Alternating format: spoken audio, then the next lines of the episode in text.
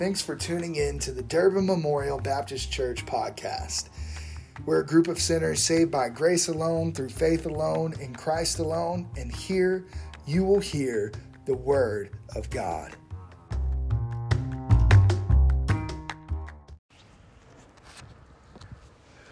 Grace to you and peace from God the Father and the Lord Jesus Christ. It is a pleasure to share the Word of God with the saints of Durbin Memorial Baptist Church. I think we can all recognize that this is uh, a, a perpetually busy season of the year. We had quite the laundry list of announcements of things going on around the church. Uh, I've already participated in four different Thanksgiving gatherings of some kind over just the last couple of weeks, and I have more on the plate this week. We had a wonderful time this morning with the breakfast, and I want to thank everybody again for coming and for those who helped uh, get everything together so early. But for a lot of us, the busyness is really just beginning. Over the coming weeks, our work schedules will be filled up with accomplishing the end of the year to do lists and the duties that need to take place, and family gatherings are going to be had over the weekends. There's shopping to be done, there's turkeys to be basted, and decorations to pull from the darkest corners of the basement. On top of that, your schedule may include travel and the end of the year is undoubtedly the perennial heaviest times of traffic, uh, either on the interstate or on the airplane. It is the busiest time of the year. So you got to plan for extra delays, whether you're taking a cruise, hitting the interstate, or fighting your way through the airport. This season, that is known culturally as a time of celebration, is in practicality a time of great stress, rush, and anxiety, really. Well, if you came here this morning and you sympathize or empathize with some of those emotions and those pressures, maybe all of those things that I listed, just know you're not alone. I'm right there with you. I feel the same pressures that you go through, but I do have some bad news this morning. I cannot give you the blueprint to deal with these challenges and to have a stress free holiday season.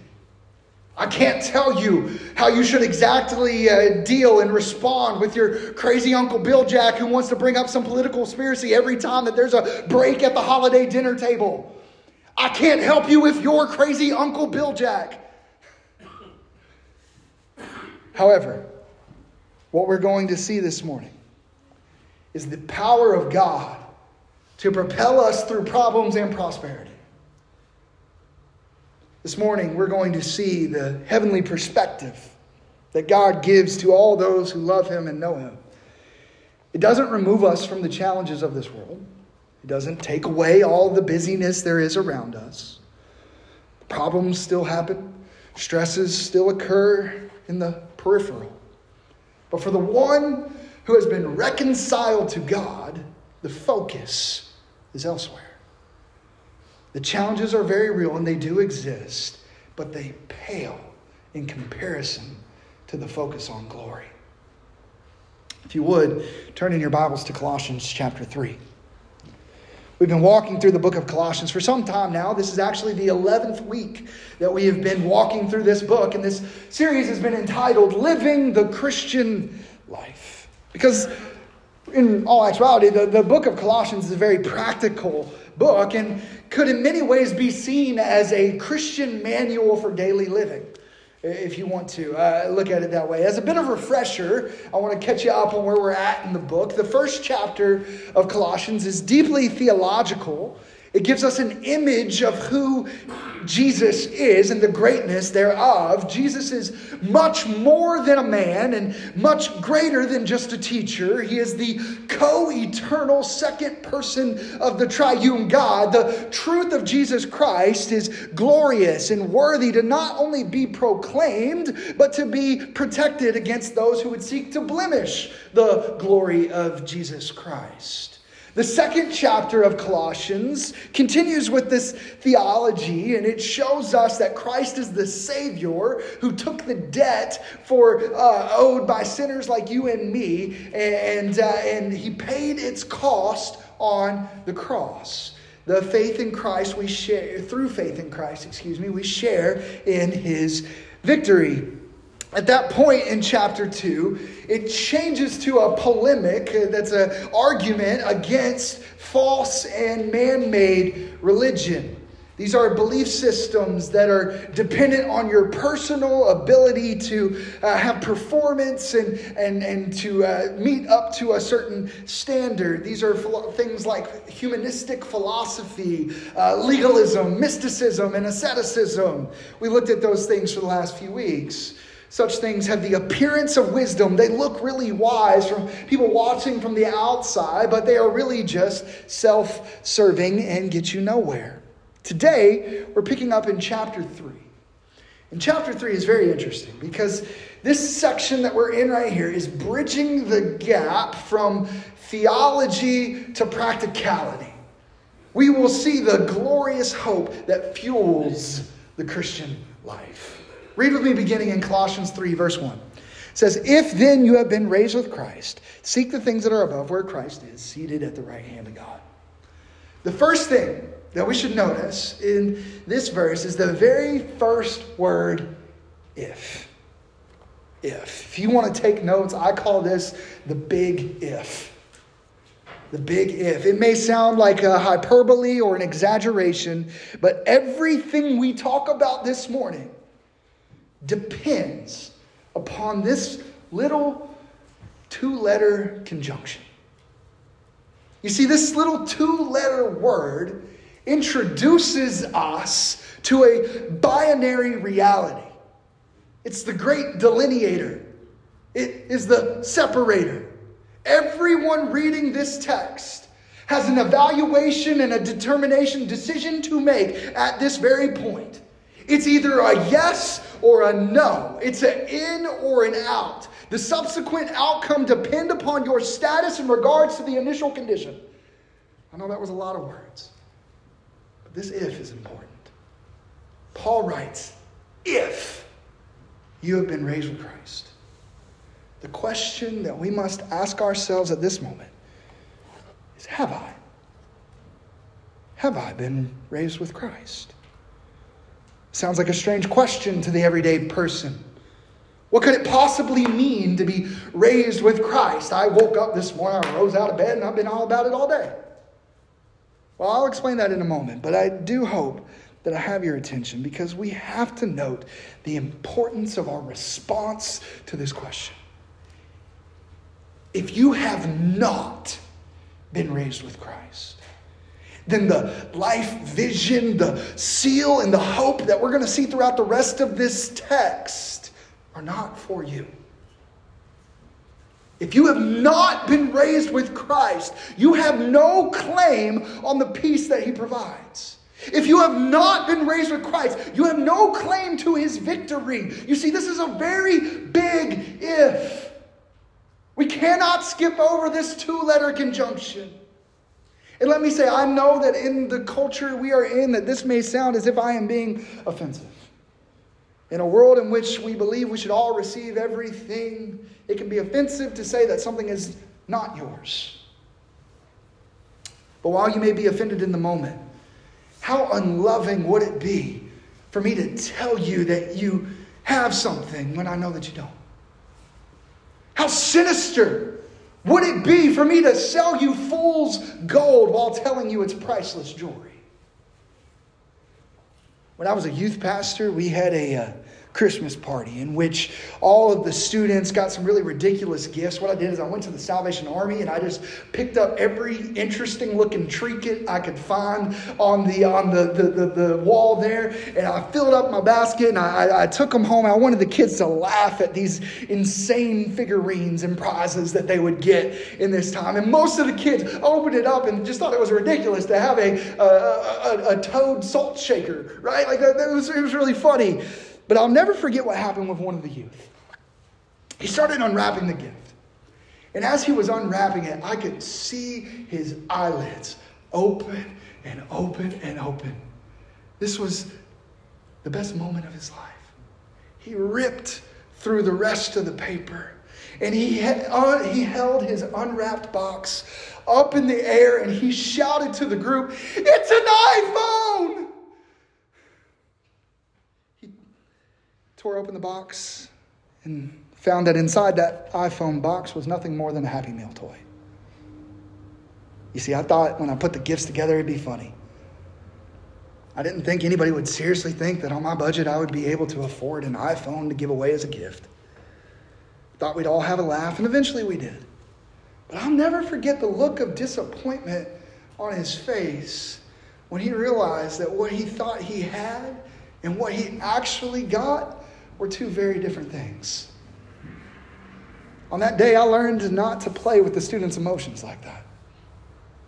Even still, we were eventually able to laugh about it.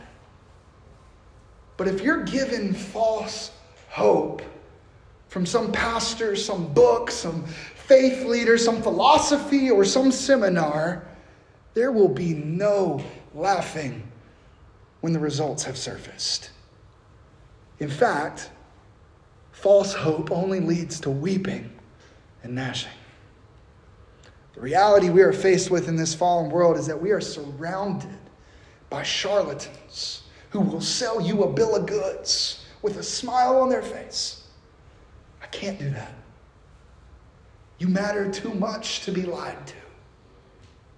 The reality we are confronted with in just this first little two letter word is that there are some who have been raised with Christ and there are some who have not.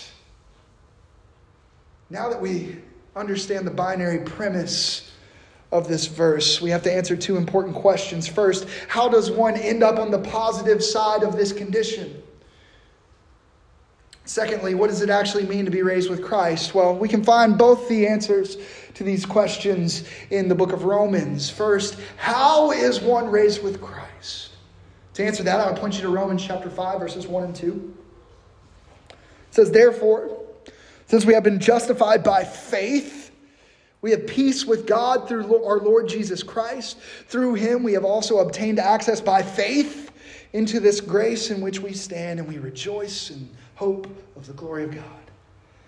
When we talk about being raised with Christ, we are talking about being saved by Christ through faith in him through faith in Jesus Christ. We have been graced with right standing before God. Through faith in Christ, we rejoice in the hope of the glory of God, as we see in this verse. When we talk about faith in Jesus Christ, we are talking about knowing that Jesus is the Son of God, who died to pay the price of the sins of all those who believe in him. It's also assenting to his commands as Lord of your life. That is following him. So it's knowing and following. And then thirdly, trusting in his goodness, in his person, in his ability to save. Faith in Christ is not an isolated, fleeting decision, but receiving and resting on him alone for salvation. You are raised with Christ when you have a deep, real faith in Him. But this still doesn't exactly explain what it means to be raised with Him. We can also find that explanation in the book of Romans, and this time in chapter 6. If you look at Romans 6, verse 4, you'll see it's written, We were buried therefore with Him by baptism into death, in order that just as Christ was raised from the dead by the glory of the Father, we too might walk in newness of life. Romans 6 4 is a beautiful verse with much to unpack, but I'm going to try to be quick for our purposes this morning. We, what we're seeing is the practical application of what it means to be raised with Christ. When this verse says baptized into death, it's talking about being identified with Christ through faith in his life, death, and resurrection. Water baptism is a picture of this supernatural reality and a public declaration that symbolizes what God has done in our lives through faith in Jesus Christ. Through faith in Christ, we have died to the old life and the schemes of the fallen world, and we have been commissioned and empowered to walk in a newness of life. We have died to that old life and been raised anew in Christ. There, your position as raised is sealed, and you are given an unshakable hope. To those who have been raised with Christ, you are graced with the ability to walk in newness of life. You can say, That simple world ain't my home no more. And what a grace that is. There truly is new life in Christ Jesus. One theologian said, Christ's death for sin became our death to sin. Christ's, Christ's death for sin became our death to sin. And that death, through that death, we are enabled to walk in newness of life. Go back to Colossians 1. If then you have been raised with Christ, seek the things that are above where Christ is seated at the right hand of God. I hope that the, uh, uh, the, at this point the binary reality has been explained. We've been confronted with in just those first two letters of this verse one, and I hope that you have understood that. This is a very big if. You must know which side of the delineator you are on. But before we go any further, I want to explain one more aspect of this if. For those who have been raised with Christ through faith in Him, that is, knowledge, assent, and trust in Him, this if is not just a condition, it's a promise. If you know Jesus Christ, if you have been raised with Christ, the rest of what we're going to talk about this morning is not simply theory, it's a promise. For those who have been saved by grace through faith, you can read this verse as saying this morning, you can replace the if with a because. Because you have been raised with Christ. Seek the things that are above where Christ is see at the right hand of God. Because you have been raised with Christ. Everything else we are talking about this morning is because you have been raised with Christ. This is a reality for all those who've been raised with Him. You've been given a vision, a seal, and a hope. And I'm going to unpack what those things are here in just a moment. Let's look at those wondrous gifts, starting with a vision. Look at Colossians 1 1 and 2. If then you have been raised with Christ, seek the things that are above where Christ is, seated at the right hand of God. Set your minds on things that are above, not on things that are on earth. Those who have been raised with Christ are given the vision of glory. Those who have been raised with Christ are enabled to turn their eyes towards Him. You ever heard that phrase, you can't see the forest through the trees? It means someone can't see the entirety of their situation because they're locked in on, uh, on a particular issue or a detail. When we're dead in our sin, our focus is limited and stuck on the wrong things. We get caught up in the minutiae well, in verses 1 and 2, those who have been raised with Christ are instructed to view their circumstances, the things they're going through, in light of the glory of Christ. This is looking at life with a heavenly perspective. Now, what does this mean in practicality? It's, it sounds really nice. Brad, you're telling us have a heavenly vision. Okay, whatever that means. How does this play out in the life of the one who's been raised with Christ? Well, first, it does not mean that the challenges in your everyday life go away.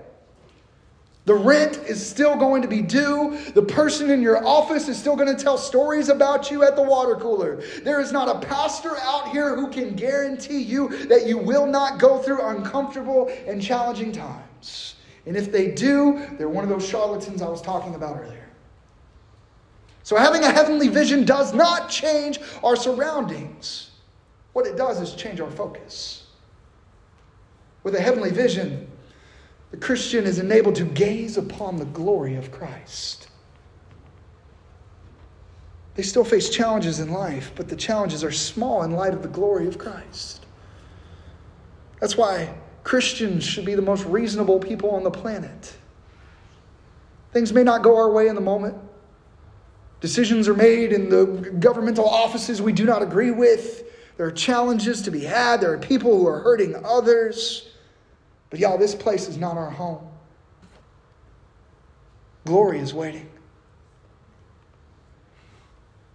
When whether we are hitting a bump in the road or at the top mountain of our life, Christians are enabled to gaze upon the glory of Christ. And oh, what a view it is.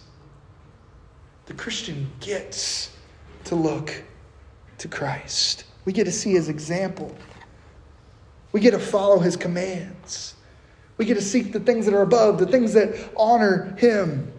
We don't have to go back to that sinful, bitter well of living we used to be in because we've been given a vision of something greater, something better, and that something is Jesus Christ.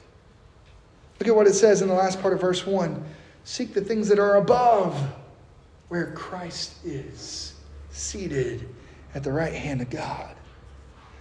The one who has been raised with Christ understands him to be Savior and Lord. Well, what do those mean? Because he is Lord, we seek the things that are honorable to him. We follow his direction. He is Lord. He has the right to tell us what we should do because it is profitable for us and gives him glory. He is Lord of our lives. And we can be rest assured that he is our Savior because he is seated at the right hand of God. Christ lived and died to pay the price of sin for all those who believe in him. He arose from the grave and ascended into heaven by the glory of the Father to assure us of our own eternal life and resurrection. And you know where Jesus is right now? This verse is written, this part of the verse is written in a present tense. You know where Jesus is right now? He's in the highest position of honor, majesty, and authority, sitting at the right hand of the Father. This should give those with a heavenly perspective such peace and such joy. Do you realize the significance of what it means to say that Christ is seated at the right hand of the Father? Do you realize what this means for those of us who have been raised with Him?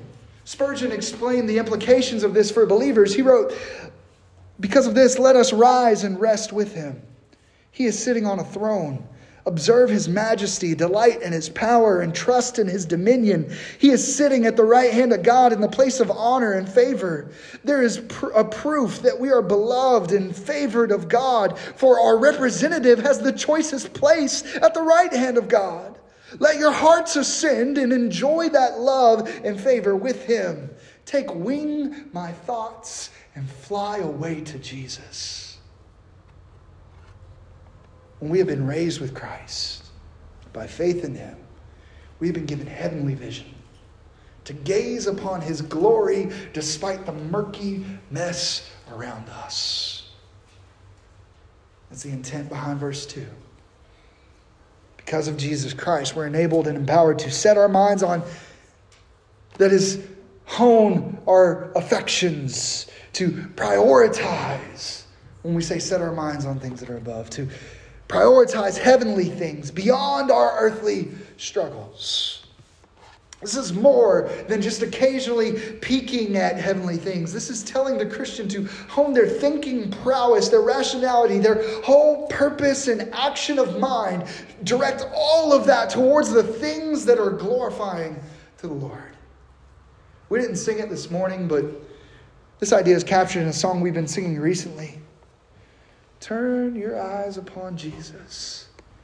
Look full in his wonderful face, and the things of earth will grow strangely dim in the light of his glory and grace. If you have been raised with Christ, you have been given a heavenly vision. Gaze upon his glory. Look with me at verse 3. Verse 3 says, For you have died, and your life is hidden with Christ in God. We've already seen that those who have been raised with Christ are given a heavenly vision. Here we see that their position is sealed. They've been given a seal of their place. Before we get to the seal, I want to notice here that Paul begins with a glance backwards. This is a reminder that believers have died. We have died to sin. We've died to the powers and the lies of this world. That is the old business. That's the has been part. We have died to that. We have died to trying to make it by our own power, by trying to figure it out on our own. We have died. And then comes a glimpse to the here and now. Paul writes, You have died, and now your life is your life is written in the sense of is right now. So we went from the past, now we're here in the present. The reality, the present reality for all believers is that their lives are right now in this very moment hidden in Christ Jesus. This term hidden means that something is completely uh, concealed or unseen, it is untouchable. This weekend, I was given the privilege of attending a, a child's birthday party at a place called Foam Warriors. Everyone there is given a Nerf gun and you're given these games to play. You're put on teams to face off against one another. And one of the games that we played here was freeze tag. And so everybody had their little Nerf gun, and if you got hit, then you had to freeze where you were and put a hand out, and you couldn't move until someone tagged your hand. Let me tell you, these are fierce competitions. They require the highest of strategies. In one of these battles in particular, I ended up forming an alliance with a valiant warrior who worked amazingly well with me. I, am a pretty big guy, okay, at least in this context. And my compadre was maybe six years old. So this little guy got behind me, and he was completely hidden. Every time I got shot, he was right there to tag me right back into the game. Our strategy was working. It was pew, pew, pew. Oh, they got me. Here, here. I'm right back in. Every time I was ready to get right back in the action. Everything was working perfectly until we got bum rushed by about six players and they took both of us out before we could tag the other back in. I will never forget you, young warrior. See, I was able to hide him for a while. It was working really good, but I wasn't big enough. I wasn't able to completely conceal my compadre.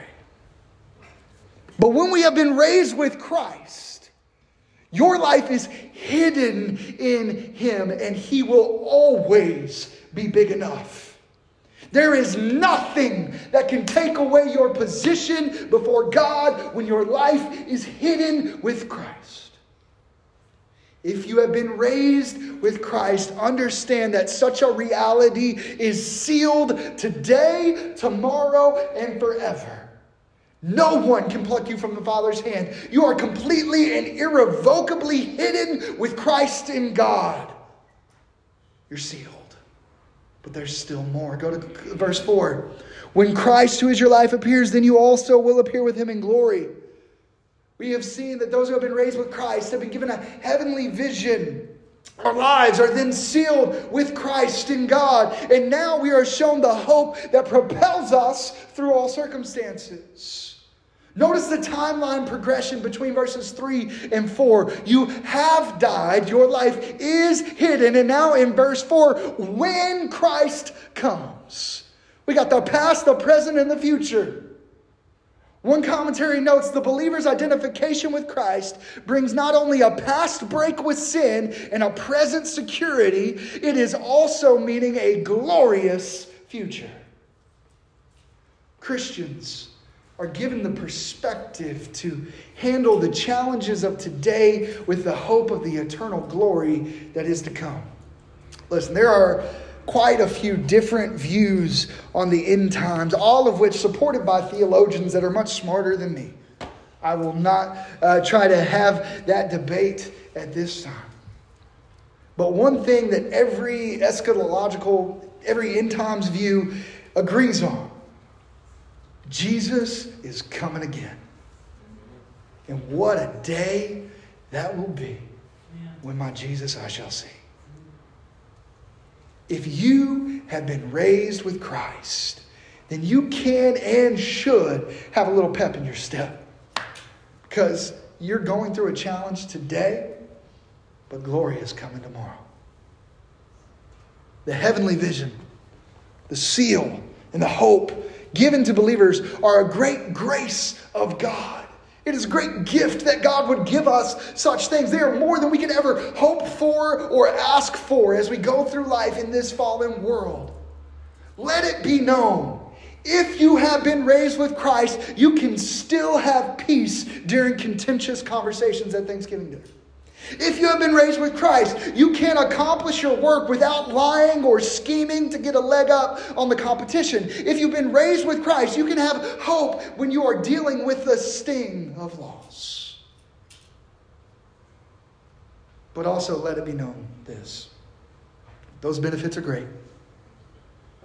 They're great personal gifts from the God who loved us enough to save us, to raise us with Christ. But let it be known this story we are talking about is not about you. We walked through four verses this morning. Four times in four verses, Paul mentions Christ. Let it be known Jesus Christ is central and supreme. Believers, this life with all the gifts, the benefits, the graces, the blessings of God above, this life isn't about you. The lives that we have been given are to be lived for His glory. Our salvation is for His glory. Our vision is to His glory. We are sealed by His glory. Our hope is in His glory. If you have been raised with Christ, it is because you have been identified with Him. Our lives are transformed by Him.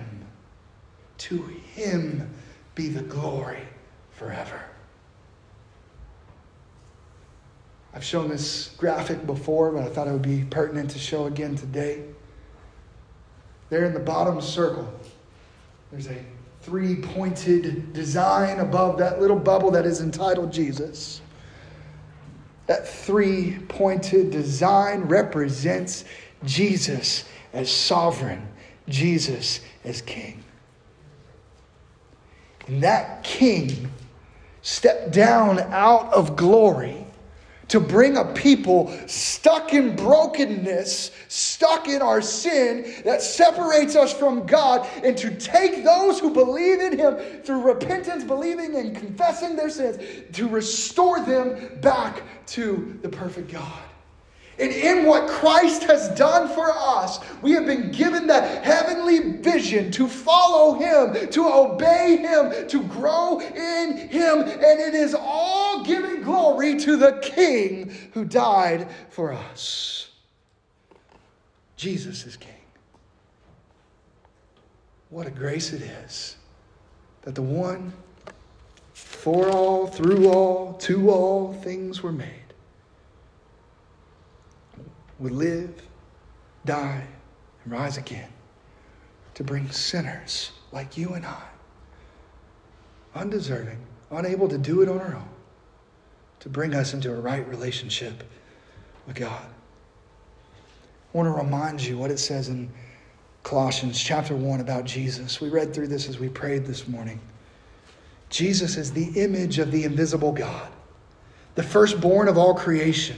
For by him all things were created in heaven and on earth, visible and invisible, whether thrones or dominions or rulers or authorities. All things were created through him and for him, and he is before all things, and in him, in Jesus Christ, all things hold together. And he is the head of the body, the church. He is the beginning, the firstborn from the dead, that in everything he, Christ, might be preeminent. For in him all the fullness of God was pleased to dwell, and through him to reconcile to himself all things, whether on earth or in heaven, making peace by the blood of his cross. The preeminent, majestic Jesus died so that all those who believe in him will be reconciled to God. He died so that that if statement would even be a possibility. So the question I ask as we conclude have you been raised with Christ?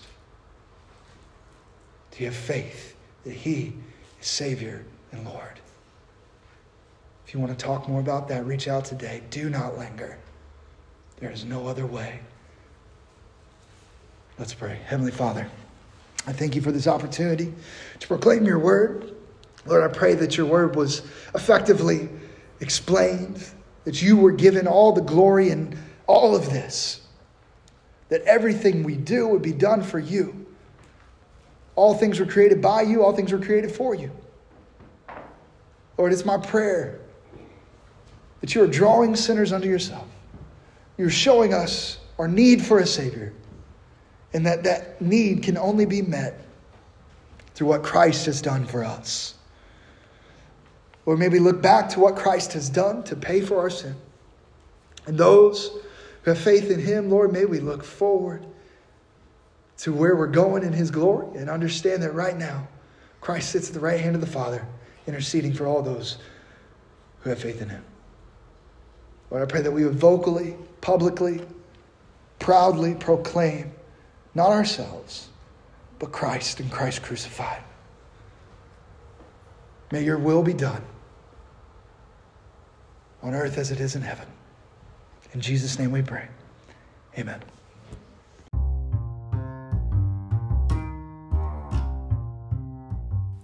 Thanks for listening to this edition of the Durbin Memorial Baptist Church podcast. If you want to find out more about our church, you can check out www.durbinchurch.org. You can find us on Facebook, Twitter, and Instagram, or you can give us a call or text to 859 813 0369. Also, you can shoot us an email at brad at durbinchurch.org. Have a wonderful day and God bless.